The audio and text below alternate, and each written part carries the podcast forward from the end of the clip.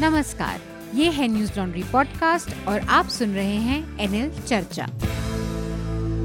नमस्कार मैं हूँ अतुल चौरसिया। आपका खर्चा आपकी चर्चा हफ़्ता दर हफ़्ता। हम एक बार फिर से लेकर आए हैं न्यूज़ लॉन्ड्री का हिंदी पॉडकास्ट एनएल चर्चा। आज चर्चा में हमारे दो सहयोगी हैं हमारे एसोसिएट एडिटर मेघनाथ हैं। मेघनाथ स्वागत है मेघनाथ चर्चा में। नमस्ते सर नमस्ते। और इसके अलावा हमारे साथ हमारे और एक सहयोगी शार्दुल का तैन। शार्दुल आपका भी स्वागत है चर्चा में। हेलो। और साथ में हमारे एक और मेहमान को जुड़ना था एनडीटीवी इंडिया के असिस्टेंट एडिटर डिफेंस मामलों के राजीव रंजन जो कि किसी वजह से हमसे अभी नहीं जुड़ पाए हैं। अगर वो हमसे जुड़ेंगे तो देखेंगे उनसे बातचीत करेंगे उनको भी चर्चा के बीच में जोड़ने की कोशिश करेंगे। तब तक हम अपनी बातचीत को आगे बढ़ाते हैं, चर्चा को आगे बढ़ाते हैं।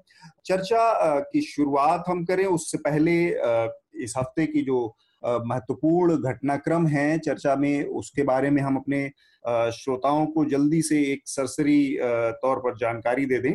तो इस हफ़्ते जो विषय चर्चा में रहे, उसमें सबसे बड़ा घटनाक्रम जो है वो भारत और चीन के विवाद में उभर कर सामने आया, जो कि लद्दाख में चल रहा था। इसमें भारत और चीन के सैनिकों के बीच एक मुठभेड़ हुई है, लड़ाई हुई है, जिसमें 20 भारतीय सैनिकों के मारे जाने की सूचना है और भारतीय सेना और भारत की सरकार ने इसकी जानकारी दी है। इसके अलावा 70 के आसपास भारतीय सैनिकों को चोटें पहुँची हैं, वो घायल हैं और उनका अस्पतालों में इलाज चल रहा है।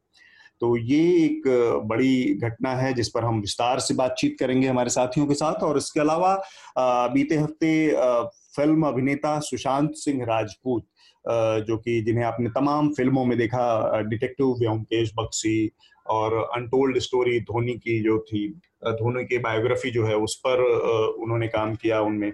तो उनकी अकस्मात आत्महत्या के कर ली उन्होंने और ये एक बड़ा झटके के तौर पर सामने आया और इससे जुड़ी तमाम बातें कही सुनी जा रही हैं तो हम उस पर भी बात करेंगे। इस पर हम हमारे साथ बातचीत के लिए मुंबई से जुड़ेंगे। हमारे साथ एक वरिष्ठ senior film journalist Ajay Brahmatmaj वो आपको इस मामले में और एक कई कुछ और अनछुए पहलुओं से हमें हमें जानकारी दे सकते हैं। साथ में एक और बड़ा घटनाक्रम हो रहा है जो कि बड़ा चिंताजनक है मीडिया राइट्स और इन सब के लिहाज से लॉकडाउन के पीरियड में मार्च के बाद से जो कोरोना के चलते और कोविड की सिचुएशन के चलते जो लॉकडाउन शुरू हुआ है, उसमें उसके बाद से 55 भारतीय जो पत्रकार हैं, उनके ऊपर अलग अलग देश के हिस्सों में एफआईआर दर्ज हुई है, उनकी रिपोर्टिंग के चलते। तो ये एक बड़ी स्थिति पैदा हुई है जिसके बारे में हम बातचीत करेंगे, क्योंकि ये एक महत्वपूर्ण मसला है न्यूज़ लॉन्ड्री के पर्सपेक्टिव से। Being a media watchdog platform तो हम इस पर बातचीत करेंगे और हमारे जो भी साथी हैं, उस पर उनकी राय को जानने की कोशिश करेंगे। इसके अलावा ब्रिटेन में एक शोध के ज़रिए ये बात सामने आई है कि उन्होंने एक ऐसी दवा जो कि पहले से मौजूद उपलब्ध दवा थी और उसका कोरोना के जो गंभीर रूप से मरी, पीड़ित मरीज़ हैं उनके ऊपर बहुत ही ज़बरदस्त असर देखने को मिला है और उसके इस्तेमाल से मौतों की दर में करीब 33 परसेंट तक की गिरावट दर्ज की गई है। इस दवा का नाम है डेक्सा मेथेसोन ये दवा इसका प्रयोग ब्रिटेन के कुछ रिसर्च संस्थाओं में हुआ है हॉस्पिटल्स में हुआ है और ये एक पॉजिटिव सिग्नल है कोरोना से लड़ाई के सिलसिले में। तो हम अपनी चर्चा को सबसे पहले अब शुरुआत करते हैं।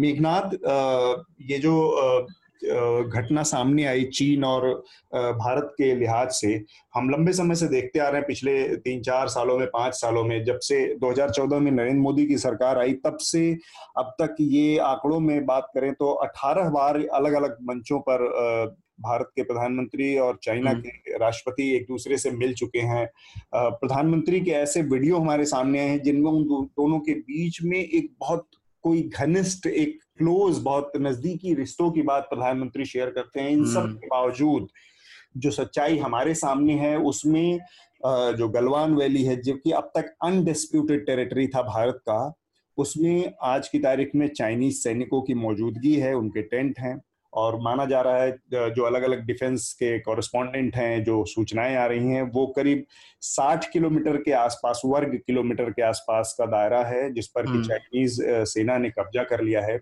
और 20 भारतीय सैनिकों की मौत हुई है पिछले हफ़्ते चाइनीज़ सैनिकों से टकराव में। ये दोनों ऑफिशियली ऑफिशियली अभी हमारे पास बहुत ज़्यादा कहानियाँ हैं जो कि अनधिकारिक सोर्सेस से आ रही है तो कुछ नहीं है तो उन पर हम बात नहीं करेंगे। तो ये जो दोनों तस्वीर है एक तरफ़ प्रधानमंत्री की घनिष्ठता वाली और दूसरी तरफ़ टकराव वाली उसमें उसको देखते हुए हम एक आपका पहली टिप्पणी आपकी और शार्दुल की लेते हैं और उसके बाद इसके तमाम और पहलुओं में हम बात करेंगे। मसलन इससे पहले कि हमारा जो इतिहास रहा है सीमा पर टकराव का उन सब पर भी बात करेंगे। ये एक और सर एक और ऐड करना था इसमें कि आज आई थिंक खबर आ रही है कि 10 प्रिजनर्स ऑफ़ वॉर जो चाइना ने कैप्चर करके रखे थे उसमें दो मेजर थे हाँ. उनको भी आज रिलीज़ किया गया है लाइक कल कल शाम को रिलीज़ किया आई थिंक न्यूज़ आ रही है तो ये ना एक बहुत ही अजीब सी सिचुएशन सॉर्ट ऑफ़ हो गई है क्योंकि एक तो हमने काफ़ी बार इस पे बात की है दो हफ्तों से कि हम्म। ये जो इन्फॉर्मेशन आती है वो ट्रिकल में आती है। और ढंग से क्या हो रहा है ये पता नहीं चलता है। और बहुत सारे मीडिया हाउसेस बहुत सारी चीज़ों के बारे में रिपीट कर रिपोर्ट कर रहे हैं और कुछ कुछ वेरिएंसेस भी है वहाँ पे। तो मतलब इसका मतलब ये है कि कौन से सोर्स से सोर्स से कौन सी न्यूज़ आ रही है वो हमको कुछ समझ में नहीं आ रहा है अभी। और ऑफिशियली हम्म। जब देखा जाए तो फिर ये 20 सोल्जर्स की दर्दनाक मौत की जो खबर आई वो वो एक ही आई थिंक सॉलिड खबर है अभी हमारे पास। um, और इसमें एक बहुत इम्पोर्टेंट चीज़ है जो ऐड करनी चाहिए कि इनकी मौत कैसी हुई। uh, उस पर बहुत विवाद चालू है अभी कि चाइनीज़ uh, सोल्जर्स ने उनको नेल्स uh, वाले रॉड्स लेकर और वेपन्स बेसबॉल बैट जिसमें नेल्स थे एक्सेट्रा उससे पीट के मारा। और और ये सबसे मतलब शॉकिंग और घिनौनी चीज़ एक्चुअली है हम्म। कि अगर अगर कोई सोचे कि दो सोल्जर्स दो दो कंट्री के सोल्जर्स बॉर्डर पे मिल रहे हैं या फिर जो भी मुठभेड़ हो रहा है ये तो आप एक्सपेक्ट नहीं कर सकते कि बीस लोगों को खदे मतलब बीट करके मार दिया राइट ये तो, तो थोड़ा सा जारिंग लगता है कि ऐसे कैसे हो सकता है राइट तो बहुत सारे उसमें भी थियोरीज आ रहे हैं कि सोल्जर्स के पास वेपन्स क्यों नहीं थे। जैसे राहुल गांधी ने भी पूछा कि सोल्जर्स के पास वेपन अनाउंड क्यों गए थे? um, मैं जनरल पनाग जो है उनका एक इंटरव्यू देख रहा था सुनेत्रा चौधरी के साथ। उसमें उन्होंने भी यही पूछा कि ऐसे कैसे हो सकता है कि अगर एक हाथ सोल्जर के पास वेपन्स हो और। आपको दिख रहा है कि आपका एक कोई साथी को पीट। पीट के मारा जा रहा है तो हम्म। वो कैसे भाग जाएँगे या फिर गन यूज़ नहीं करेंगे राइट हाँ, और यहाँ तो मतलब लोगों की मौत हुई और साठ सत्तर घायल जी जी साठ सत्तर साठ सत्तर घायल है वही कि साठ सत्तर घायल बीस लोग मरे और दस लोग कैप्चर हो गए। ऐसे सिचुएशन में आप ये तो एक्सपेक्ट नहीं कर सकते कि एक हाथ सोल्जर एक भी सोल्जर को ऐसे गन चलाएगा नहीं right you know obviously self defence में तो कोई चला ही देगा। बट ऐसा हुआ नहीं इसका मतलब ये भी हो सकता है कि उनको स्पेसिफिक इंस्ट्रक्शंस दिए गए थे कि आप अनाम जाओगे हम्म। क्योंकि अभी तक जो भी हमको क्लैशेस के वीडियोस दिखे जो भी आते जाते वीडियोस दिखे उसमें यही दिखता है कि उनकी तरफ़ से और हमारी तरफ़ से कोई वेपन नज़र नहीं आ रहा है सोल्जर्स हम्म। के पास और आई थिंक ये एक अनऑफिशियल uh, अग्रीमेंट के तहत हुआ है कि एस्केलेशन uh, uh, ना हो एल पर इसीलिए दोनों गवर्नमेंट्स ने ये आई थिंक 62 वॉर के बाद। एलएसी का जो 93 का और उसके बाद जो मतलब 93 का एग्रीमेंट हुआ था। 93 का हाँ। 93 का। उसमें और प्लस उसके बाद अटल बिहारी वाजपेयी के साथ मेरे ख्याल से 98 में या 2002 हाँ, में हाँ, हाँ, उसी एग्रीमेंट का एक्सटेंशन था उसमें ये था कि एलएसी पर जो भी फेस ऑफ़ होगा हम्म। उसमें शस्त्रों का मतलब हथियारों का इस्तेमाल नहीं होगा। पर तो सर ये अनऑफिशियल था राइट um, नहीं ये वो एग्रीमेंट का हिस्सा था लेकिन हम्म। ये तब की स्थिति है जब चीज़ें बातचीत से हल नहीं हाँ एग्जैक्टली एग्जैक्टली के दौरान अगर सामने वाले ने हथियार उठाई लिया या हिंसा शुरू हो गई है उस कंडीशन हम्म। के लिए इस पर द प्रिंट की जिसकी आप ज़िक्र कर रहे हो उसमें इस पर भी पूरा विस्तार से हम्म। लिखा हुआ है इसका एक और पहलू है कि असल में जो यहाँ पर हो रहा है लद्दाख के इस इलाके में जो हो रहा है उसका एक पर्सपेक्टिव है जिसको आ, मैं अपने श्रोताओं के लिहाज से भी बताना चाह रहा हूँ। बेसिकली चाइना ने जो है जो पीओके का हिस्सा है जो कि पाकिस्तान के कब्जे वाला हिस्सा है कश्मीर का उसमें बहुत सारे इन्वेस्टमेंट कर रखे हैं बहुत सारे हाइड्रो हम्म। प्रोजेक्ट्स हैं बहुत सारे। और ये जो सारे जो हाइड्रो प्रोजेक्ट हैं ये सारी नदियों का जो स्रोत है वो इस हिस्से से जाता है। मतलब कि इंडिया वाले के कब्जे वाले हिस्से से जाता है लद्दाख के हिस्से से ये नदियाँ जाती हैं। अब हुआ क्या है पिछले 20-25 सालों में कि जो ब्रह्मपुत्रा वाला रीजन है वहाँ से ब्रह्मपुत्रा का मेजर चंक आता है चाइना से इंडिया में। हम्म।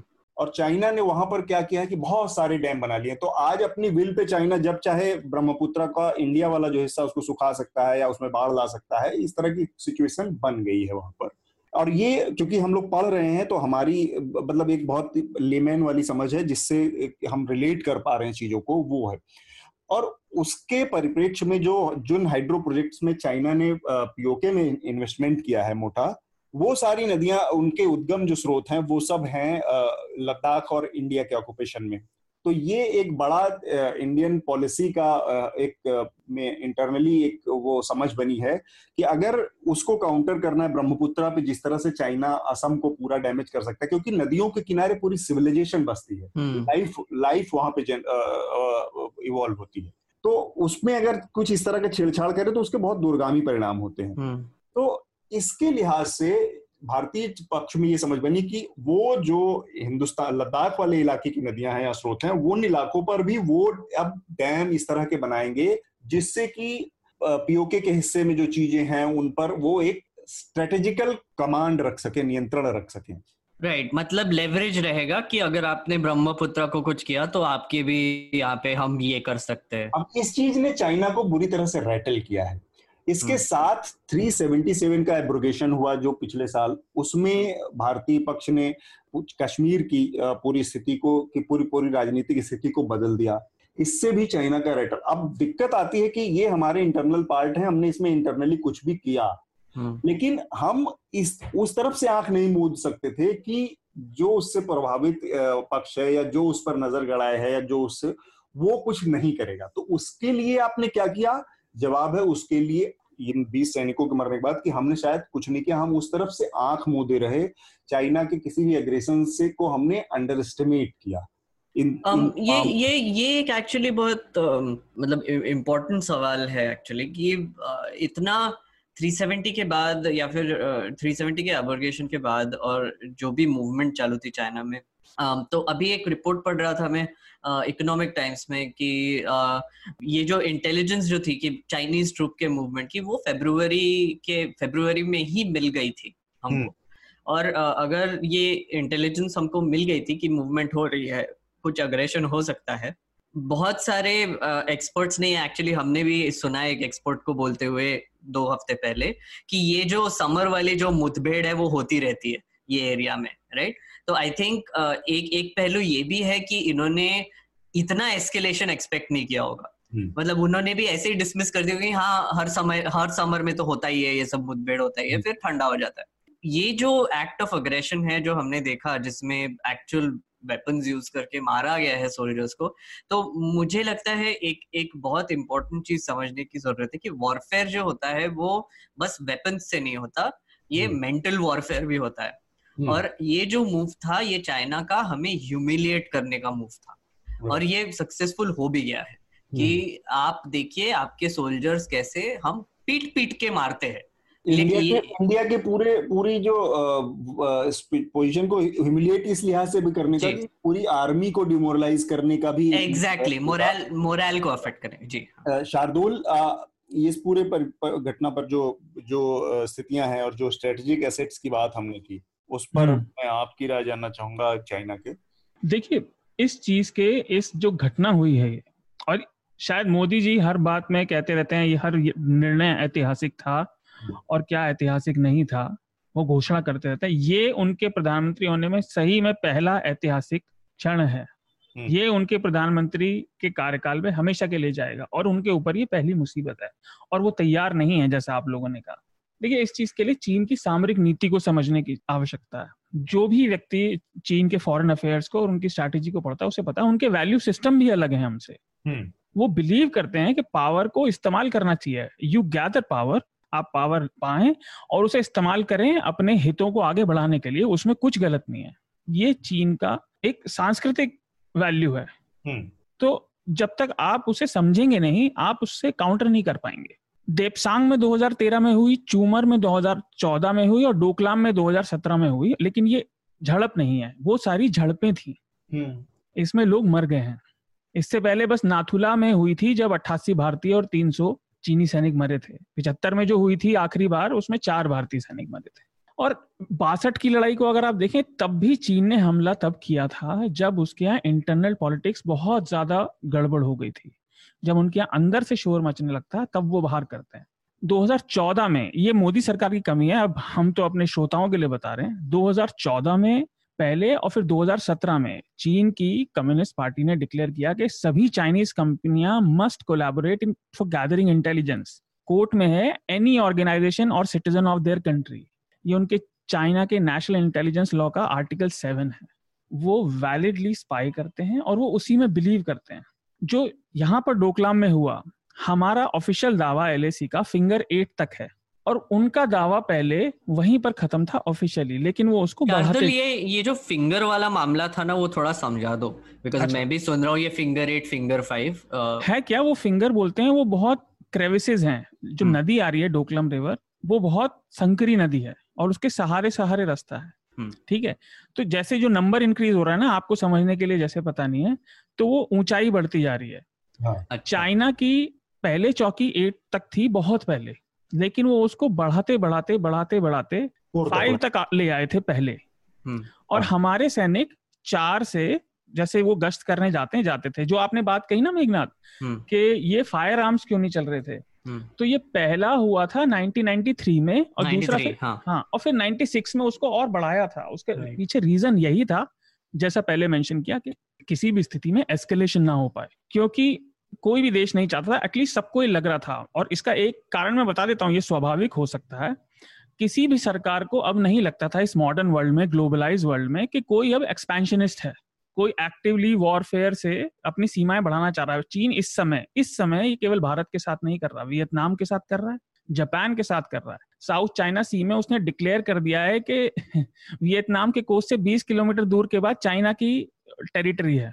हम्म, जबकि हाँ। इंटरनेशनल इंटरनेशनल जो मैरीटाइम लॉ कहता है कि नॉटिकल माइल्स मतलब सॉरी जो एयर के माइल होते हैं वो 250 और वैसे आपके बहुत कम रीजन होता है। आई थिंक 50 किलोमीटर तक होता है। फिशिंग रीजन बड़ा होता है लेकिन आपकी सीमा केवल 50 या 70 के आसपास मानी जाती है मैं नंबर पे श्योर नहीं हूँ। लेकिन जो एयर माइल होते हैं वो 250 है जबकि चीन से वो बहुत दूर है और वियतनाम के बहुत पास है। ये चीन सबके साथ कर रहा है। और इस वर्ड होता है जो कि वॉरफेयर में बहुत इंपॉर्टेंट होता है कि पैराडाइम शिफ्ट लाना चीज़ों में। हम्म, जी। हम्म, और उस लिहाज से देखा जाए अगर तो मतलब स्टेक को वहाँ तक ले जाना विपक्षी के सामने या शत्रु के सामने दुश्मन के सामने कि उसकी चीज़ें स्टेक पे हों। जब उसकी चीज़ें दांव पे होती हैं तब वो आपसे समझौते के लिए आपके सामने झुकने के लिए या किसी तरह के लेन देन के लिए राज़ी होता है। बिल्कुल। चाइना पाकिस्तान के मामले में एक हद तक नरेंद्र मोदी ने इसको किया है। हाँ। भले ही सही किया सही हुआ है उसमें कितना है उस पर सवाल है लेकिन नरेंद्र मोदी ने दो बार सर्जिकल स्ट्राइक करके इस पैराडाइम शिफ्ट को चेंज किया है। आज की तारीख में ये बात तय है कि अब पाकिस्तान कुछ भी करने से उस तरह का एक मिस एडवेंचरिज्म से पहले सोचता है कि कहीं ऐसा तो नहीं कि ये लड़ाई हमारी ज़मीन पे आ जाएगी बालाकोट में अटैक हो जाएगा कहीं और अटैक हो जाएगा। तो एक वो पैराडाइम शिफ्ट होता है कि आपकी अपनी चीज़ें दांव पे लगे ये डर होना सामने वाले को। हम्म, देखिए ये तो है। मामले में चाइना के मामले में एकदम उल्टी स्थिति है। पैराडाइम शिफ्ट सारा का सारा बर्डन हिंदुस्तान के ऊपर है। ज़मीन भी हमारी गई है, लोग भी हमारे मरे हैं और भारत सरकार कोई इस तरह का एक रिप्लाई देने में, कोई इस तरह का अब तक मतलब हमें नहीं पता कि वहाँ पे एक्चुअली चीज़ें क्या चले लेकिन जितनी जानकारियाँ हैं, उसमें ऐसा लग रहा है कि सारा का सारा बर्डन भारत के ऊपर आ गया है, जिस ह्यूमिलिएशन की बात मेघनाथ कर रहे हैं। शार्दुल? जी, वो उसका रीजन ये है क्योंकि चाइना ने मतलब पारी हमारे ऊपर छोड़ दी है। उन्होंने हम्म। कहा देखिए वो एक्टिवली दावा कर रहे हैं कि ये गलवान रिवर अब उसकी टेरिटरी में है। वो कह रहे हैं हमारी ये ट्रेडिशनल टेरिटरी है हमने कभी अग्री नहीं किया। देखिए चाइना का बहुत पुराना ट्रोप है। वो आगे आता है बैठ जाता है और फिर कहता है हम नेगोशिएट कर लेंगे। आइए नेगोशिएट करते हैं। दो कदम आगे जाना फिर एक कदम पीछे जाना एक कदम का नेट फ़ायदा। हम्म। अगर बिल्कुल सिंपल भाषा में समझा जाए ये चाइना की हमेशा से नीति रही। और वो देख रहे हैं कि ये सरकार हमारी सरकार ने डोकलाम से क्या सीखा? कि शोर मचा दो वहाँ से वो चले गए हमने पीट के भगा दिया प्रोपागेंडा तो चाइना ने ये सीखा कि अगर आप इन्हें प्रोपागेंडा विन दे दें तो अब डोकलाम में चीनी वहाँ पर नहीं है जहाँ पे झगड़ा हुआ था लेकिन उन्होंने आसपास का सब प्लेटू पे अपने आके रेगुलर और कंस्ट्रक्शन भी कर लिया। वो फटाफट कंस्ट्रक्शन हम्म। कर लेते हैं हमारे यहाँ होता अगर प्रोपागेंडा पे ही आपकी डिपेंडेंसी है तो आप एक्चुअल में भी जीते तब भी प्रोपागेंडा करेंगे और अपना गंवा दिए तब भी आप प्रोपागेंडा करके अपनी नाक बचा लेंगे। हाँ हाँ। यही वो ये समझ गए। वो ये समझ गए हैं। हाँ। और देखिए जो आपने बात कही वो सही है। किसी भी नीति निर्धारण से पहले किसी भी देश के खिलाफ और चीन के लिए तो एक खास तौर से है क्योंकि चीन सांस्कृतिक रूप से दुनिया की हर सभ्यता से अलग रहा। हम्म। वो एकदम कोने में था फार ईस्ट में। आप देखिए उनकी लैंग्वेजेस तक अलग हैं। दुनिया की सारी लैंग्वेज कैसी भी हो वो लेटर्स और अल्फ़ाबेट से चलती हैं। लेकिन चाइना जो ईस्ट एशिया की लैंग्वेजेस हैं चाहे वो जापानीज हो मैंडरिन हो कैंटनीज हो वो पिक्चर हम्म। वो सिंबल बेस्ड है ना? आपको उन्हें समझना पड़ेगा और हमारी नीति अगर हो सके तो पहले होनी चाहिए अपने में सुधार की। हम्म। उसके बाद आप सोच सकते हैं आप वहाँ फ़र्क डाल पाएँगे। अभी तो आपकी पहुँच भी नहीं है उनके देश के अंदर। आपके जो पुराना तिब्बत है वही बीच में आप वही नहीं क्रॉस कर पाएँगे।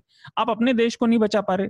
हाँ, एक एक और यहाँ पे एक्चुअली एक बहुत इम्पोर्टेंट पॉइंट ऐड करने की ज़रूरत है कि जो जो जो हमने जो पाकिस्तान के साथ किया था मतलब जो भी हमारा बर्ताव है पाकिस्तान के साथ उसको आप अगर ऑब्ज़र्व करेंगे तो इसका हमारे करंट बीजेपी गवर्नमेंट को बहुत फ़ायदा हुआ है कि बार बार किसी भी चीज़ में पाकिस्तान का हाथ है पाकिस्तान को ये करो पाकिस्तान का वो करो हाँ, नाम लेके बेसिकली मिला इनको। हाँ, इमरान खान ने ये किया वो किया।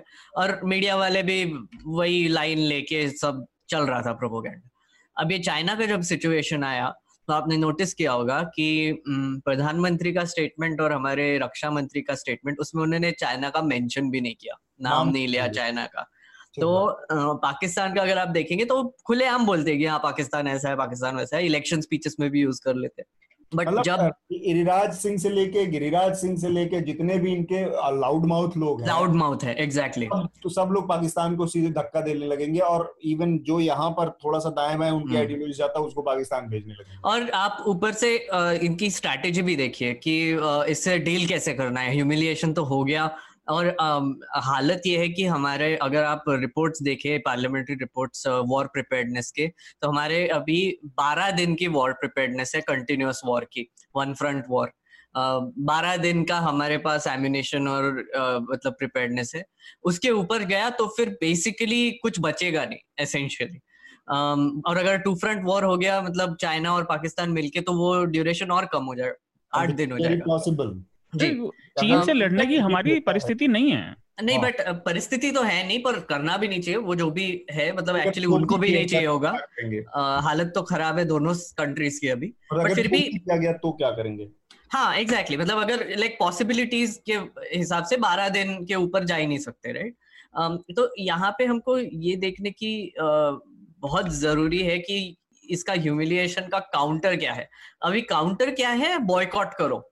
चाइनीज़ हम्म। प्रोडक्ट्स को अब ये जो पूरा ओनस है जो गवर्नमेंट पे जो क्वेश्चन उठने चाहिए आर्मी पे हाँ उनको लोगों पे डाल दिया बेसिकली तुम्हारा काम है अभी तुम बॉयकॉट करो तुम उनकी इकोनॉमी हार्म करो एक्सेट्रा पर हम तो कोई टैक्स बैन नहीं करेंगे हम हम्म। कोई सैंक्शन नहीं करेंगे हम कोई इम्पोर्ट ड्यूटी नहीं बढ़ाएँगे हम कोई ऐसे ऑफिशियली पॉलिसी डिसीज़न ऐसे नहीं लेंगे कि एक्चुअली उनकी इकोनॉमी हर्ट हो राइट हाँ। तो ये एक बहुत ही क्लेवर सॉर्ट ऑफ़ प्रोपोगैंडा अलग तरीके का है कि हाँ ठीक है, आप गवर्नमेंट को तो बोलते ही रहते हो कि हाँ ये नहीं किया, वो नहीं किया, पर तुम क्या कर रहे हो राइट ये इनका हमेशा से था ही कि तुम क्या कर रहे हो एज अ सिटीजन तुम क्या कर रहे हो। तो हमारे ऊपर ये बोनस डाल दिया कि आप चाइनीज़ प्रोडक्ट्स बॉयकॉट करो।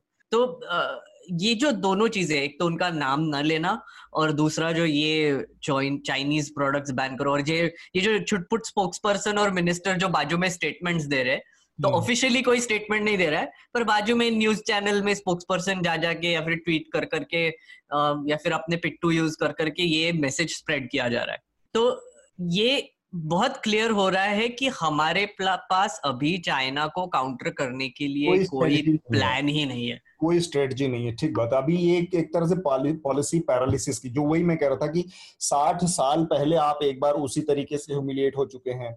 आज साठ साल बाद आप फिर उसी तरीके से ह्यूमिलिएट हो रहे हैं। और आयरनी ये है विडंबना ये है कि आपकी पूरी पॉलिटिक्स उस नेहरू के एंटी में खड़ी है। एंटी नेहरू पूरी पॉलिटिक्स है, जिसको उस समय ह्यूमिलिएशन देखना, आप हर मौके पर, हर फ्रिक्शन छोटा सा मौका भी उपलब्ध जब मिलता है तो आप कहते हैं कि नेहरू ने चाइना के सामने क्या किया? 62 में क्या हुआ?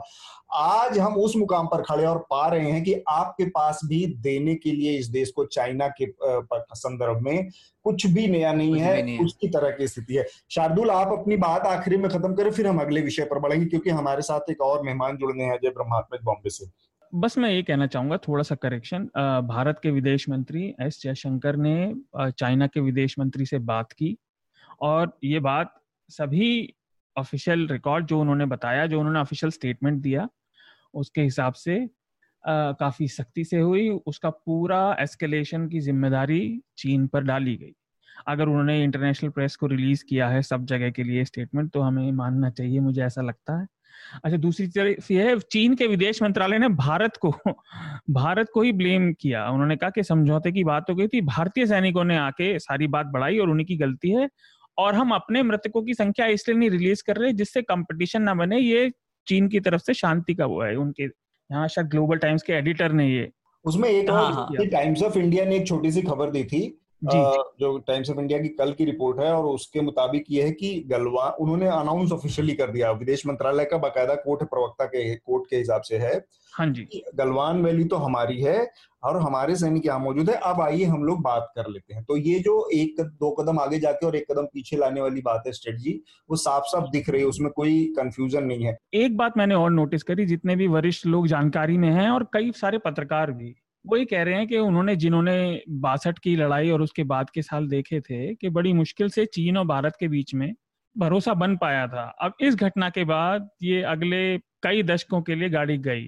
तो ये इतने दो बड़े बड़े मुल्क जहाँ इतनी सारी जनसंख्या रहती है धरती की और इतना सारा क्षेत्रफल, अब इनकी दोस्ती निकट भविष्य में पॉसिबल नहीं लगती। और ये दुख की बात है। अजय जी हमारे साथ हैं। अजय जी स्वागत है आपका चर्चा में। क्योंकि आपने बातचीत देखी और आप लगातार खबरों को फॉलो भी कर ही रहे हैं तो चाइना के इस मुद्दे पर अगर आपकी कोई टिप्पणी हो संक्षेप में और फिर हम अगले विषय पर आएँगे। नहीं जो मेरी क्योंकि मैं चीन में रह भी चुका हूँ और लगातार इन विषयों पर लिखता रहा हूँ अब ये ठीक है कि मैं फ़िल्म पत्रकार हूँ आजकल। जी जी। लेकिन अध्ययन में रुचि तो है ही मेरी और जानकारी रखता हूँ मैं। ये जो स्थितियाँ हैं चीन ने हमेशा से अपना वर्चस्व बढ़ाने के लिए हम्म। ये कोशिश करते रहे और एक आवरण हमेशा रहा कि भारत चीन भाई भाई हिंदी चीनी भाई भाई और आप कभी चीन जाएँ या वहाँ के लोगों से मिले तो हमेशा कहेंगे कि हमारी दोस्ती जो हज़ारों साल पुरानी है हम्म।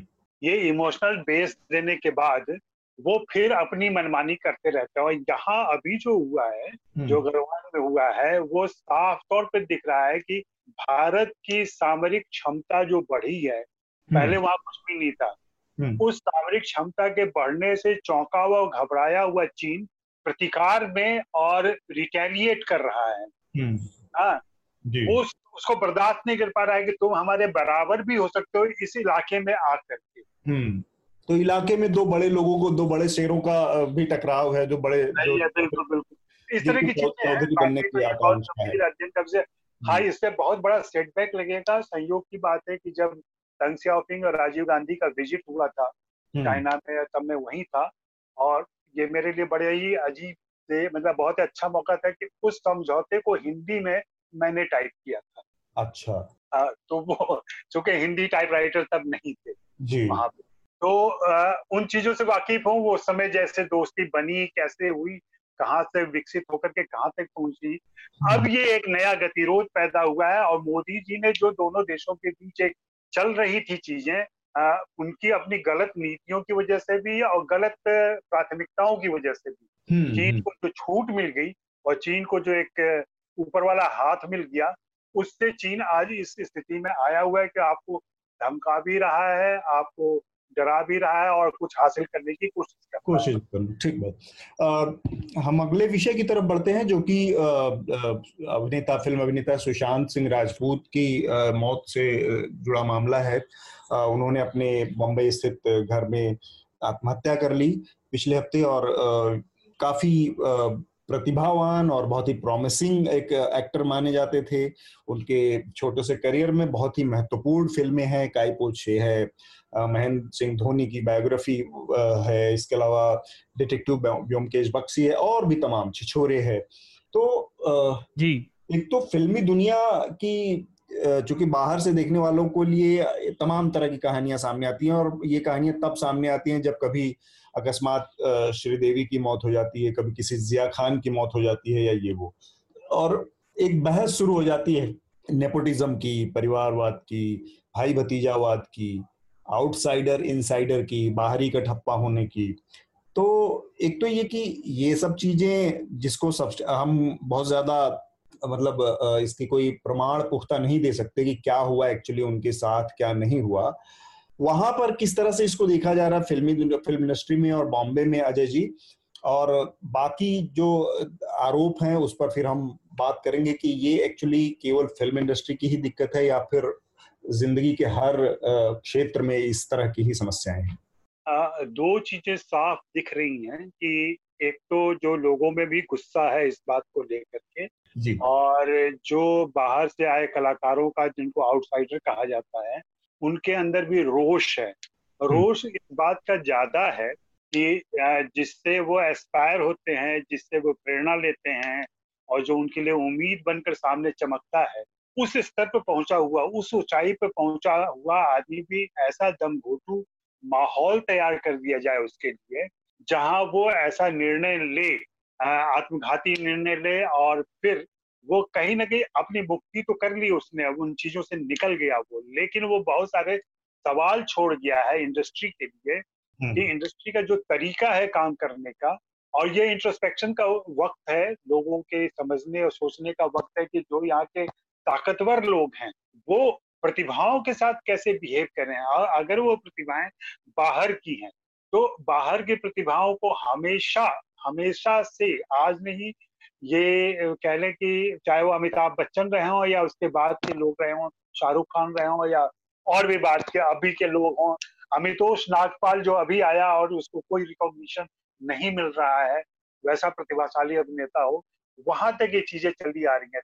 तकलीफ़ लोगों की ज़्यादा तब हो रही है कि जब इतना सब कुछ अचीव करने के बाद बहुत सारे लोग तो वहाँ तक पहुँच भी नहीं पाते। इतना सारा सब कुछ अचीव करने के बाद जो आ, जिन जो स्थितियाँ बन गई सन सुशांत के लिए वो स्थितियाँ चिंता पैदा कर रही हैं और उस पर आ, सोचने और समझने की ज़रूरत है और अभी जो दिख रहा है कि फ़िल्म इंडस्ट्री के जो जिन पर उंगलियाँ उठाई जा रही हैं उन पर सीधे ऐसे उंगलियाँ उठाना थोड़ा मुश्किल काम है क्योंकि कोई सबूत नहीं है इसका।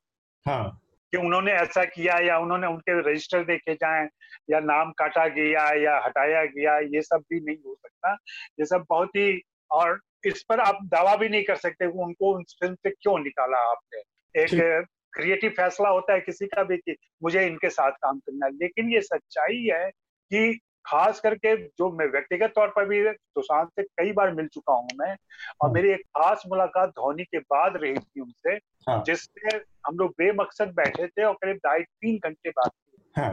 उस बातचीत में यह आज से चार साल पहले की बात बता रहा हूँ मैं हम्म, उस हम्म। बातचीत में सुशांत के जो पूरे वो बोलते रहे उनका पूरा लबोलवाब यही था कि मैं बहुत परेशान हूँ हम्म। और मेरे लिए मुश्किलें पैदा की जा रही हैं हाँ, और वो मुश्किलें लगातार बढ़ती जा रही हैं क्योंकि धोनी ने उसको अचानक 200 करोड़ का बिज़नेस देने के बाद से इनके कमर्शियल एंगल से भी वो कामयाब एक्टर हो चुका था कामयाब स्टार हो चुका था।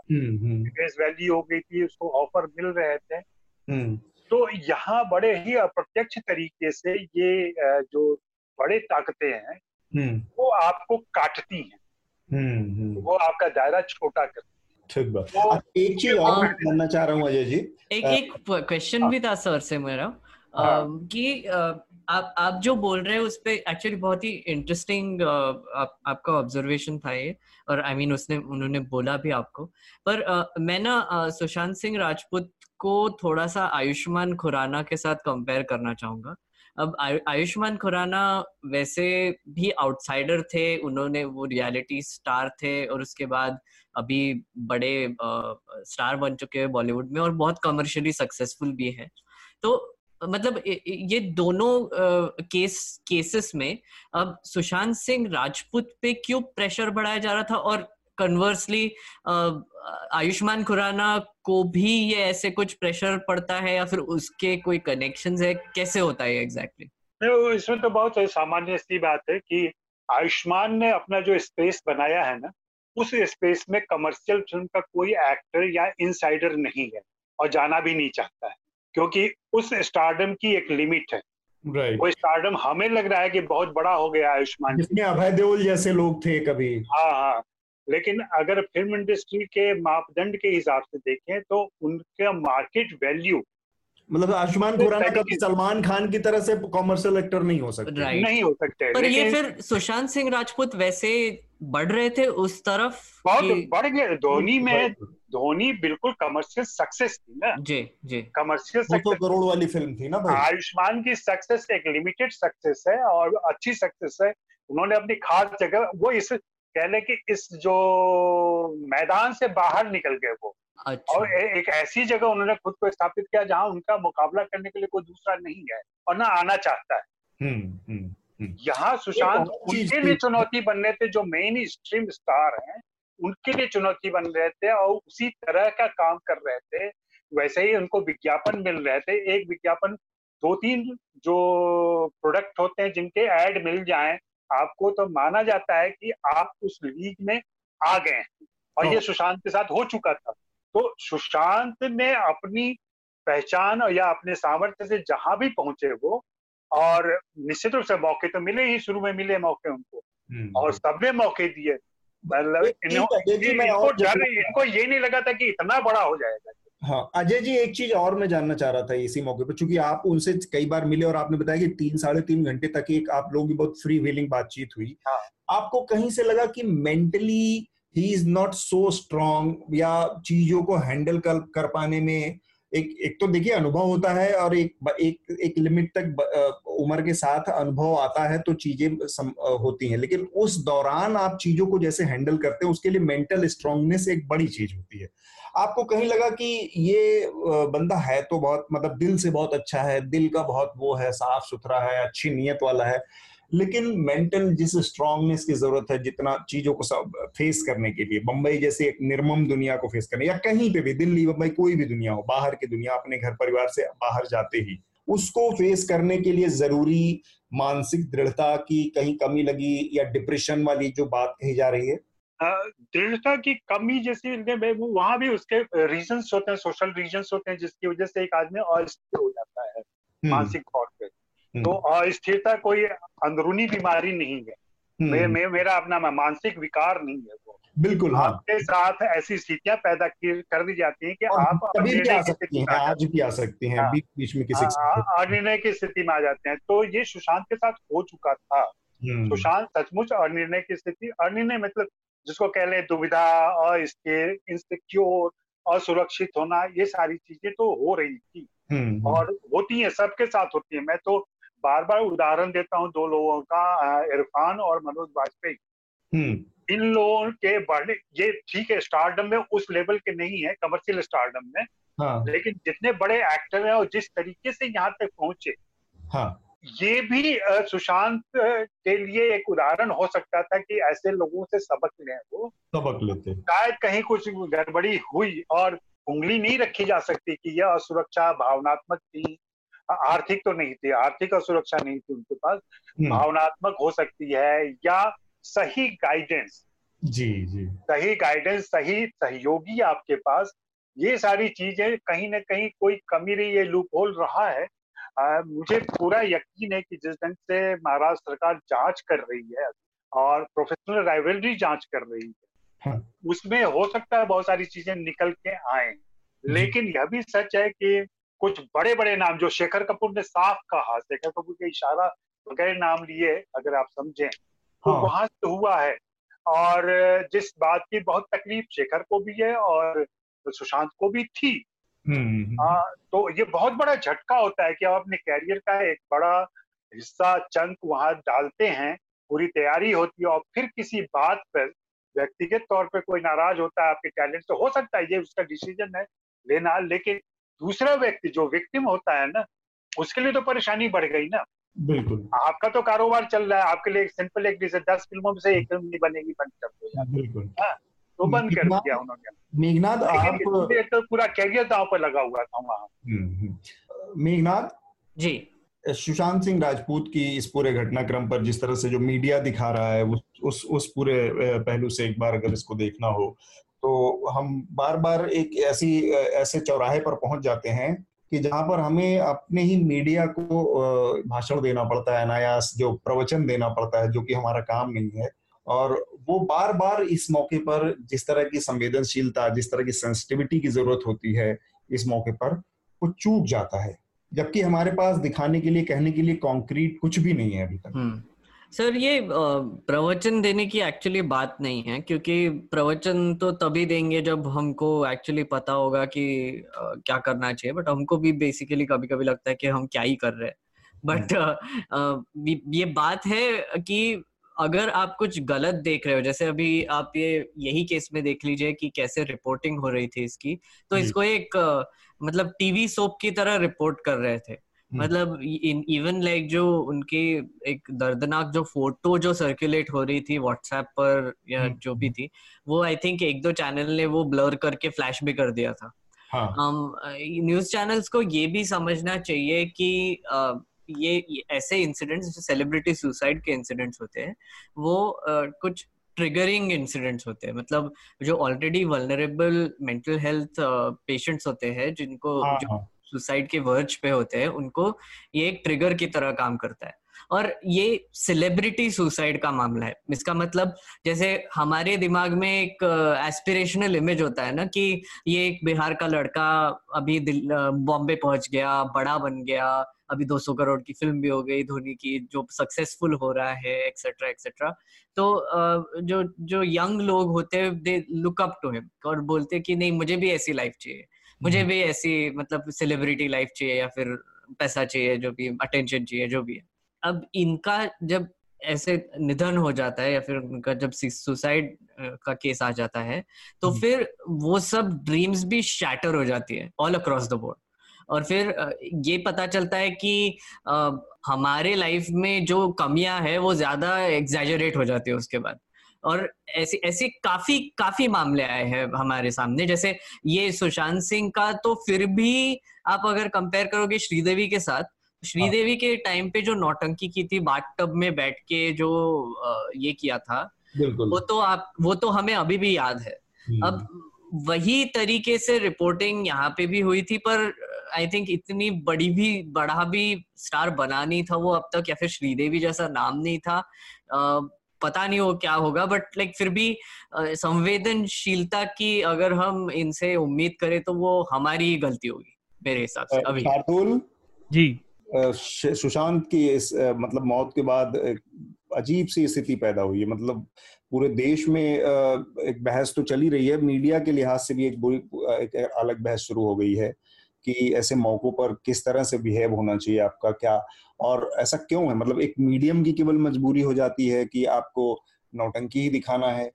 देखिए मीडिया के ऊपर न्यूज़ लॉन्ड्री पे कितनी बात होती रहती है हमारा साप्ताह है कितने आर्टिकल आते हैं पर हमें समझना पड़ेगा कि आपके अंदर जब किसी के लिए संवेदना नहीं है वो ये नहीं सोच रहे एक चौतीस साल का लड़का हम्म। मुझसे भी दो साल छोटे थे तो चौतीस साल के व्यक्ति के माँ बाप से आप जाके घुस जाते हैं। और ये केवल इसमें नहीं हुआ, कितने सारे भयावह विक्टिम के, आरुषि तलवार के केस में क्या हुआ था? उनके घरों में घुस गए थे लोग।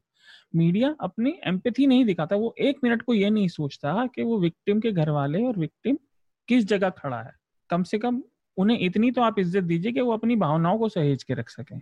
दूसरी चीज़ ये है कि सुसाइड देखिए, बहुत सारे प्रोफेशनल प्रेशर थे, मैं बिल्कुल मानूँगा, लेकिन व्यक्ति केवल अपनी उपलब्धियों का पुतला नहीं होता। और ये कि भारत में बड़ा जब भी आपसे कोई बात करते हैं माँ बाप कोई अंकल आते हैं तो हम्म। सब अपना रेज्यूमे बताने लगते हैं बच्चों का रेज्यूमे बताने लगते हैं वो यहाँ पढ़ा है ये करता है इतने पैसे कमाता है। छोटा हुआ तो उसे एबीसीडी पढ़वाने लगेंगे। हाँ आप पोयम गा के सुनाइए। आप व्यक्ति को इंडिविजुअल की तरह के बढ़, आगे बढ़ने दीजिए। जब तक ये कलेक्टिव ग्रुप बना रहेगा ना तब तक लोग अपनी मानसिक परेशानी बहुत निजी होती है। उसको सब कोई समझ भी नहीं सकता। आपके घर वाले भी बहुत बार ऐसा हो सकता है और होता है, चाहते हुए भी वो नहीं समझ पाएँगे कि आपके दिमाग में ऐसी बातें क्यों आ रही हैं। उसके लिए आपको प्रोफेशनल हेल्प चाहिए। और जब तक ये खत्म नहीं होगा, तब तक लोग अकेले रहते हैं। और दूसरा जो अजय जी बात बता रहे हैं और जो मेघनाथ ने कही, देखिए, बिल्कुल भारत के सिनेमा बॉलीवुड में, खासतौर से मुंबई के सिनेमा जगत में, वंशवाद और मतलब क्या कहते हैं उसे, प्रतिभाहीन लोगों से भरी पड़ी है वो। इस पर मैं मतलब आखिरी में अपनी टिप्पणी के साथ चाहूँगा कि अजय जी भी एक बात कहें। असल में ये ये बहस एक तरफा नहीं होनी चाहिए ये बहस दो तरफा है परिवारवाद और ये वो ये केवल फिल्मिस्टिक दिक्कत नहीं है। मैं जिस मीडिया में हूँ मुझे पता है कि इस मीडिया में एक भी जॉब के लिए ना तो कोई टेस्ट होता है ना कोई आ, किसी तरह का एडवर्टीजमेंट निकलता है ना कोई किसी के यहाँ सेट क्राइटेरिया है। और ये तो एक चीज़ हुई। दूसरी चीज़ ये है कि आप जीवन के किसी भी क्षेत्र को ले लीजिए, एक साधारण से स्कूल को ले लीजिए, वहाँ पर जो प्रिंसिपल है या जो वहाँ का मैनेजमेंट है, क्या उसके दाएँ बाएँ विचार के या उसकी सोच के दाएँ बाएँ कोई भी एक नीचे का टीचर, शिक्षक वहाँ पर सरवाइव कर सकता है एक भी दिन? ये चीज़ करण जौहर के भी मामले में लागू होती है, ये चीज़ मीडिया में भी लागू हो होती है और हर जगह लागू होती है। संबंध होते क्या है? और संबंध निभाए किस तरह से जाते हैं? इसी तरह से निभाए जाते हैं कि जब आप अपनी एक बड़ी फैक्ट्री लगाते हैं तो अपने रिश्तेदारों को उसमें महत्वपूर्ण जगहों पर रखते हैं क्योंकि आपका एक भरोसा होता है कि ये मेरे ज़्यादा काम आएगा या मेरे काम को ज़्यादा उससे कर सकता है निभा सकता है। बस हाँ, अपना समझ के करेगा। अपना समझ के करेगा या कम से कम इससे मैं इसके ऊपर उतना भरोसा कर सकता हूँ जो किसी तीसरे अनजान आदमी पे। तो संबंध और क्या होते हैं? अब रही बात कि उसमें प्रक्रिया क्या है किस तरह की है तो ये सारी चीज़ें तो लगी रहेंगी जीवन में। कहीं ना कहीं आपको फिर वही चीज़ दिखानी पड़ती है कि आप, हमारे यहाँ ये समस्या, और हर आदमी नहीं दिखा सकता। मेंटल स्ट्रांगनेस जो है, जिसको विकार या बीमारी भी समझा जाता है, जो कि नहीं है, जिसका अजय जी ने भी इशारा किया, उस लेवल पे काउंसलिंग की ज़रूरत है लोगों को, उस लेवल पे लोगों को मज़बूत होने की ज़रूरत है। ये मेरा अपना वो है। अजय जी मेघनाथ, शार्दुल, किसी की और कोई टिप्पणी हो आखिर में तो फिर उस पर संक्षेप में अपनी बात रखें फिर हम आगे बढ़े बस एक छोटी सी कि हाँ। हमारे यहाँ पुरुषों को कहा जाता है लड़कों को अरे रो मत जबकि ये एक स्टडी है काफ़ी बड़ी मेडिकल साइंस की कि क्योंकि महिलाएँ अधिकतर महिलाएँ हम्म। जब रोना आता है रो के अपना मन हल्का कर लेती हैं इसलिए हम्म। उनको अवसाद की वजह से आने वाले एम आई बोलते हैं मतलब एक हार्ट फेल अगर बिल्कुल जनरल टर्म में कहा जाए तो उसके इंसिडेंट कम होते हैं क्योंकि हम्म। अगर आप इमोशंस को अच्छे बुरे अपने अंदर बांधे रहेंगे तो ये शरीर मशीन है उसमें फ़र्क ज़रूर पड़ेगा। अजय जी? जी मुझे सिर्फ़ यही कहना है कि इस हादसे के बावजूद मैं नॉर्थ से आने वाले और खास करके हिंदी इलाकों से आने वाली प्रतिभाओं से कहूँगा कि आप हिम्मत ना हारें। आप आए और ये मानसिक तैयारी के साथ आए कि हम्म। यहाँ का संघर्ष बहुत लंबा होगा और हर फ़िल्म के साथ आपको परीक्षा देनी होगी। ठीक बात। ये ऐसा नहीं है कि आपको पहला मौका मिल गया तो आप कामयाब हो गए। और इस परीक्षा में कभी भी आप असफल होने का रिस्क नहीं ले सकते। हाँ। तो ये बहुत ज़रूरी है। ठीक बात। मेरा मेरा एक बस यही कहना है कि हम आ, अभी तो सेलिब्रिटी सुसाइड हो जाता है तो फिर मेंटल हेल्थ की बातें करने लगते हैं और फिर उस पर फोकस आ जाता है। फिर हम भूल भी जाते हैं थोड़े दिनों में वो तो होता ही रहता है। बट मेरा ये कहने का मतलब है कि अगर आप फार्मर सुसाइड्स देख ले तो फिर फार्मर सुसाइड जब होते हैं तो एक आ, ये ऐसे एंगल बहुत ही रेयरली आता है कि अरे मेंटल हेल्थ की है। कोई नहीं कोई नहीं बात करता मेंटल हेल्थ के बारे में। फार्मर्स जब सुसाइड करते हैं तब तब उनकी दरिद्री सामने आती है तब उनका पावर्टी या फिर जो एग्रीकल्चरल स्टेटस है वो सामने आता है।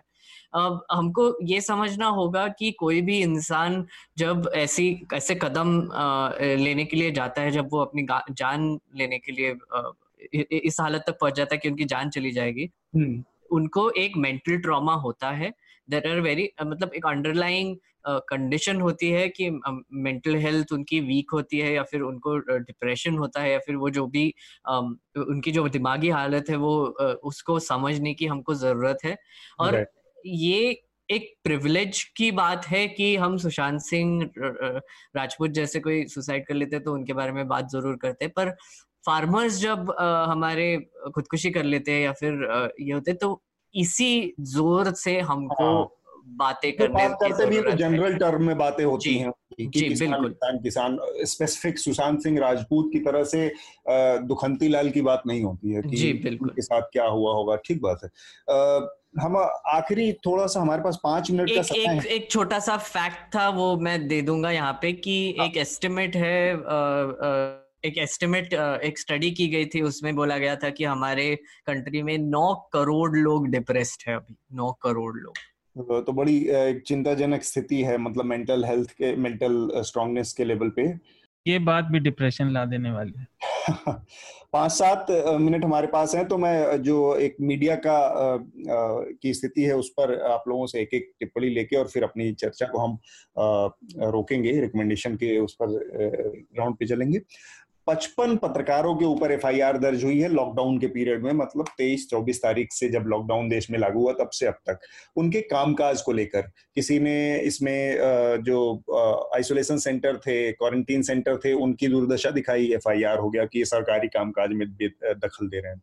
और सबसे हाल का वाक्य है, कुछ दिन पहले वरिष्ठ पत्रकार विनोद दुआ के ऊपर एफआईआर दर्ज हुई, उनके ऊपर सिडिसन के चार्जेस लगाए गए, देशद्रोह के चार्ज राजद्रोह के चार्ज और आज अभी कल की बात है द स्क्रॉल डॉट इन की एडिटर हैं सुप्रिया शर्मा, उनको, उनके खिलाफ बनारस में एफआईआर दर्ज की गई। उन्होंने बनारस में जो प्रधानमंत्री नरेंद्र मोदी का गोद लिया हुआ एक गाँव है, वहाँ पर एक महिला, जिसके छह बच्चे हैं उसकी स्टोरी की थी सुप्रिया ने। और उसमें ये बात सामने आई थी कि किस तरह से लॉकडाउन पीरियड के दौरान प्रधानमंत्री के गोद लिए गाँव में, जिसे आदर्श गाँव बनाने की बात कही गई थी, उस गाँव में भूखे रहना पड़ा उस महिला के। अब ये स्थिति बता रही है कि लगातार देश में एक अघोषित आपातकाल वाली स्थिति इमरजेंसी वाली स्थिति है कि मीडिया को अब धीरे धीरे धीरे धीरे अनगिनत वाकई पचपन एफ़ पत्रकारों के खिलाफ ये बताती हैं कि भारत में पत्रकारिता करना आ, किसी कॉन्फ्लिक्ट वाले इलाके वाले देश जैसा ही हो गया है। हमने पहले भी कई सारी रिपोर्ट की हैं थोड़े दिन पहले हमने हिमाचल पे की थी। पत्रकारिता में और पत्रकारों के खिलाफ जो सरकार कर रही है अभी हमने थोड़ी देर पहले पत्रकारिता में कमी की बात की लेकिन सरकार अपने आप में पीछे पड़ी हुई है। आप देख लीजिए चाहे ये स्क्रॉल की एडिटर हो चाहे विनोद दुआ हो चाहे एक्स वाई जेड कोई भी हो चाहे वो पत्रकार था जिसने डेली मील के मामले की हम्म, रिपोर्ट की। थी यूपी में। हाँ, उसके उसके ऊपर भी मामला दर्ज हुआ। डीएम एनडीटीवी के कैमरे पे कहने के बाद दो दिन बाद पलट गया। हम्म। तो एक तो मुझे लॉकडाउन से पर्सनली पत्रकार के ऊपर जो सरकार का एटीट्यूड है उस पर तो मैं अभी बोलूँगा। मैं एक छोटी सी बात ये कहना चाहता हूँ कि एक पुरानी बड़ी बात बताते थे लोग और कई बार हमने पुराने एंकर से और पत्रकारों से भी सुनी थी कि हिंदुस्तान में केवल तीन लोगों की पावर होती है पीएम सीएम और डीएम ये लॉकडाउन से पता चल गया, यही हो रहा है।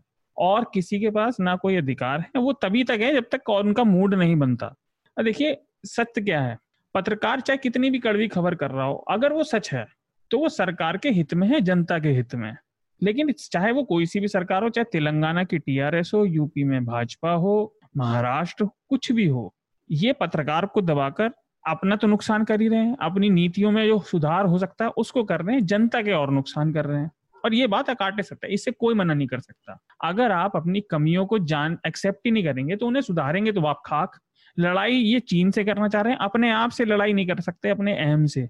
किसी भी लड़ाई का पहला उसूल होता है। किसी भी मुसीबत में अगर आप अपनी खामियों को छुपाने में लग जाएँगे तो आप कभी मुसीबत का सामना नहीं कर सकते। हम्म। क्योंकि मुसीबत का सामना करने के लिए आपको अपनी खामियों को पहचान के उन्हें बचाना पड़ेगा और अपने पॉजिटिव पॉइंट्स को आगे रखना पड़ेगा। हिंदुस्तान में नेता यही करते रहते हैं। दिक्कत यही है ना कि आप उसके लिए बहुत बाइक कोर से आपको अंदर से एक डेमोक्रेटिक लोकतांत्रिक व्यक्ति होना पड़ता लोकतांत्रिक होना आपको अपने अपने आप से तो ईमानदार होना ही पड़ेगा। आप अपने आप से क्यों झूठ बोल रहे हैं? भाई आपको पता है आपके तंत्र में कमी है उसे ठीक करिए।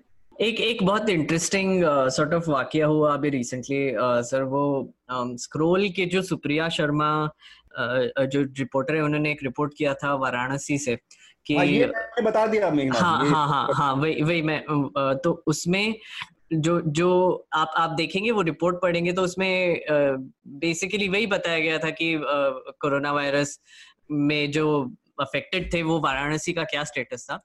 तो उनपे जो एफ़ हो गया तो उसकी वजह से एक बहुत अजीब सी स्थिति हो जाती है कि एक स्ट्राइसैंड इफ़ेक्ट हो जाता है कि अब लोग ज़्यादा इंटरेस्टेड हो जाएँगे कि ये कौन सा रिपोर्ट था जिसके ऊपर इन पे एफ़ कर दिया तो हमारी गवर्नमेंट्स एक तो ऑब्वियसली पत्रकारों के खिलाफ उनको दबाने की कोशिश तो करते ही है बट उनका इस, उसका एक उल्टा भी इफ़ेक्ट होता है कि अगर आप पत्रकारों को दबाने की कोशिश करेंगे या फिर एक रिपोर्ट के मामले को दबाने की कोशिश करेंगे तो वो और ज़्यादा बड़ा हो जाता है। और और ये आई थिंक हमारे गवर्नमेंट अभी तक समझ नहीं पाई है या फिर हमारे पॉलिटिशियन से कभी समझ नहीं पाए हैं कि आप अगर पत्रकारों को अपना काम करने देंगे मैं मैं बहुत डेविल्स एडवोकेट वाली बात कर रहा हूँ अभी डिस्क्लेमर कि अगर आप आपके पत्रकारों को काम करने देंगे इंडिपेंडेंट पत्रकारों को करने देंगे तो उससे बहुत कम नुकसान होगा आपका। अगर आप उनके अगेंस्ट जाएँगे और उनको दबाने की कोशिश हाँ उनका उनका नाम ज़्यादा लोकप्रिय होगा। तो मतलब कमेंट ले लेते हैं आखिरी में जो स्थिति है पत्रकारों की। नहीं ये तो भयावह स्थिति है और मैं लगातार देख रहा हूँ पढ़ रहा हूँ। फ़िल्म वाले लिहाज से अगर हम बात करें तो फिल्मी जो फ़िल्म की पत्रकारिता है या फ़िल्म इंडस्ट्री की या उससे जुड़े या एंटरटेनमेंट इंडस्ट्री से जुड़ी पत्रकारिता है वो भी कमोबेश इस तरह के संकटों से जूझती है हाँ बिल्कुल जूझती है। अगर आपने किसी बड़ी हस्ती के खिलाफ कुछ लिखा या कुछ बातें की तो हम्म। आपका उस प्रोडक्शन हाउस में आना जाना बंद हो जाता है। उसका पीआरओ आपको बुलाना बंद कर देता है। ये सारी दिक्कतें होती है और खास करके हिंदी के पत्रकार अगर आप हैं नॉर्थ इंडिया के पत्रकार हैं तो आपके साथ तो पहले ही से सौतेला व्यवहार होता है। आपका संस्थान ही आपको डिसोन कर देगा। संस्थान ही डिसोन कर देगा। यार हमें थोड़ा स्टार चाहिए आप नहीं चाहिए। तो आप जैसे ले आओ। तो, तो ये सारी दिक्कतें हैं बिल्कुल बुरी स्थिति है पत्रकारिता की और ऐसे मौके पर बस अभी एक लाइन का एक बयान आया है justice Madan B Lokur retired हैं और उन्होंने पूरी पूरी स्थिति को जो पचपन पत्रकारों के एफआईआर का मामला है तीन महीनों का उन्होंने कहा कि अनफॉर्चुनेट स्थिति है देश में फ्रीडम ऑफ़ प्रेस के लिए फ्रीडम ऑफ़ एक्सप्रेशन के लिए। और इन तमाम स्थितियों के लिए ये बहुत ही दुर्भाग्यपूर्ण स्थिति है उन्होंने कहा है। एक जस्टिस की बात है तो मुझे लगता है कि उसको उसका ज़िक्र यहाँ ज़रूरी होगा। मेघनाथ आप अपनी बात रखें अपील और फिर हम रिकमेंडेशन करेंगे। अभी तो हमने वही बात की कि पत्रकारों की हालत वैसे खराब है हर जगह में खराब है। और अगर आपको आप देखा जाए तो फिर बड़े चैनल्स का को, को की तरफ़ देखा जाए तो उनमें से जो रिपोर्ट्स आ रहे हैं या फिर वो ज, जो तरह के डिबेट्स करते हैं रात में वो बहुत ही प्रॉब्लमेटिक है वो कोई ग्राउंड पे जाके कोई आपको स्टोरी नहीं दे रहा है वो आपको कोई फैक्चुअल बेसिस पे कुछ दे नहीं रहा है आपको बस ओपिनियंस दे रहे हैं। अगर आप देखेंगे अभी बरखा दत्त ने एक ट्वीट किया था परसों कि वो अभी कोरोना मतलब वो जो माइग्रेंट वर्कर्स की स्टोरीज कवर कर रही थी तो जब ये चाइना का जो कॉन्फ्लिक्ट हुआ ये जो सोल्जर्स का हुआ तो उन्होंने एक ट्वीट किया कि मैंने अपनी गाड़ी रिवर्स में ले ली और मैं ले जा रही हूँ। और फिर हाँ. अभी कल उन्होंने एक ट्वीट किया तो वो ले में पहुँच गए और वहाँ से अब रिपोर्ट्स करना शुरू कर दिया। तो ये एक सिंगल हैंडेडली वर्खादत जैसे लोग पूरे हमारे बड़े मीडिया को एक्सपोज करके रख देते और हाँ। यहीं पे एक बहुत इंपॉर्टेंट रोल प्ले करता है इंडिपेंडेंट मीडिया आपको ऑन ग्राउंड जाके रिपोर्ट्स लाने का। और इसीलिए आप इंडिपेंडेंट मीडिया को सब्सक्राइब कीजिए न्यूज़ लॉन्ड्री को सब्सक्राइब कीजिए। आपको आप जो चाहते हैं वो मीडिया हाउस को सब्सक्राइब कीजिए पर यही एक तरीका है जर्नलिज्म बचाने का और आप तक सॉलिड ग्राउंड रिपोर्ट्स लाने का। ठीक बात। हम अपने आखिरी राउंड की तरफ़ हैं जो कि रिकमेंडेशन का राउंड है तो सबसे पहले अजय जी आपसे ले लेते हैं क्या रिकमेंड करेंगे हमारे श्रोताओं के लिए इस बार आप? आ, मैं तो यही कहूँगा कि अभी ओ टी टी प्लेटफॉर्म पर जो फ़िल्में आ रही हैं हाँ. आ, उनको सहानुभूति के साथ देखें इसलिए न देखें कि वो सिनेमा घरों की हत्या कर रही हैं। और उनके प्रति एक सहृदय भाव रखें और उन फ़िल्मों को एंजॉय करें। फ़िल्म पर्टिकुलर कोई नाम लेने की बात हो तो हम्म। उस हिसाब से मैं कहूँगा कि गुलाबो सिताबो आप लोग को ज़रूर एक बार देखनी चाहिए। हाँ, आपको आपका क्या वो नज़रिया है गुलाबो सिताबो को लेके? मुझे तो पसंद आई। मुझे ये लगता है कि हिंदी सिनेमा जिस तरीके से अपनी ही ज़मीन से दूर चला गया है हाँ। ये ज़्यादातर बम्बई में अनुदित सिनेमा बनता है। जी जी। हाँ, आ, वो इमोशन के लेवल पे भी अनुवाद होता है और डायलॉग के लेवल पर भी। जी जी। वो सिनेमा कैसे जूही चतुर्वेदी और सुजीत सरकार लाने की कोशिश कर रहे हैं। हाँ। सुजीत सरकार को आप मार्क कीजिएगा। सुजीत सरकार में बीएन सरकार की खूबियाँ हैं।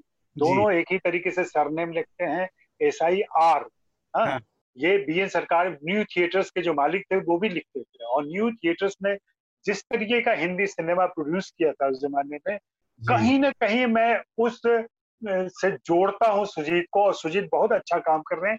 वो बंगाल से निकल के पूरे हिंदी समाज में आए वही ये भी अपने आप की विडंबना है कि आप जिस हिंदी भाषा में और जिस हिंदी पट्टी के लिए फ़िल्में बन रही हैं वो काम एक बंगाली कर रहा है।